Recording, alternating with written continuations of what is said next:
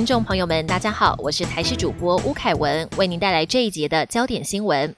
劳动部明天将召开基本工资审议委员会，决定明年基本工资调幅。受到疫情的影响，劳动部长许明春不敢大声说涨定了，但根据了解，整个审议委员会仍朝调升方向讨论，只是涨幅会砍半，预计时薪至少会调升至一百六十元，调幅约百分之一点三；月薪则落在两万四千元，涨幅约百分之一的可能性较大。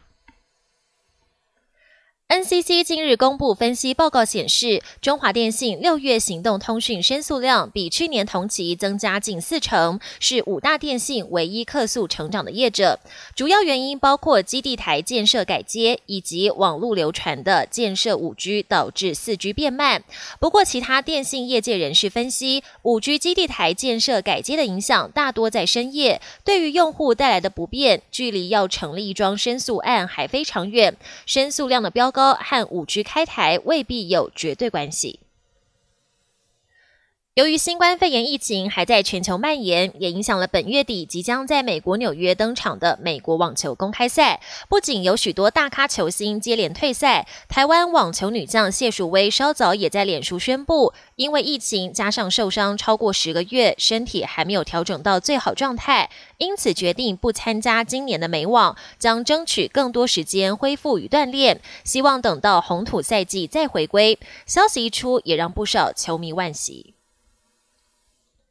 南韩疫情再度失控，南韩单日新增确诊数连续两天飙破一百人，十六号更新增了两百七十九例确诊，其中境内感染者占两百六十七人，创下五个月以来新高，已经接近三月初新天地教会疫情的巅峰。这波疫情主要又是跟教会爆发群聚感染有关，有教会牧师号召数万名民众参与光化门的示威集会，成为防疫大破口。而位在首尔的知名主题乐园乐天世界传出有确诊者造访，园方在十六号下午也紧急关闭园区。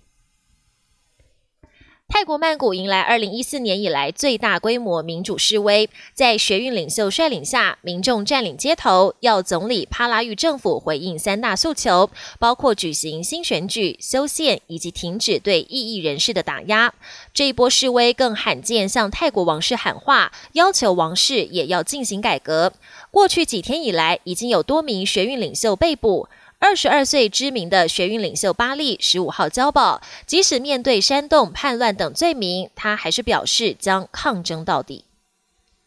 最新研究显示，格陵兰冰层可能已经融化到无法挽回的地步。无论全球以多快的速度降低温室气体排放，冰层仍可能继续融化。冰川融化已造成全球海平面每年平均上升一公里。如果格陵兰的冰全部融化，全球海平面平均将上升六公尺，足以淹没全球许多沿海城市。不过，这个过程将花上数十年。感谢您的收听，更多新闻内容请锁定台视各节新闻。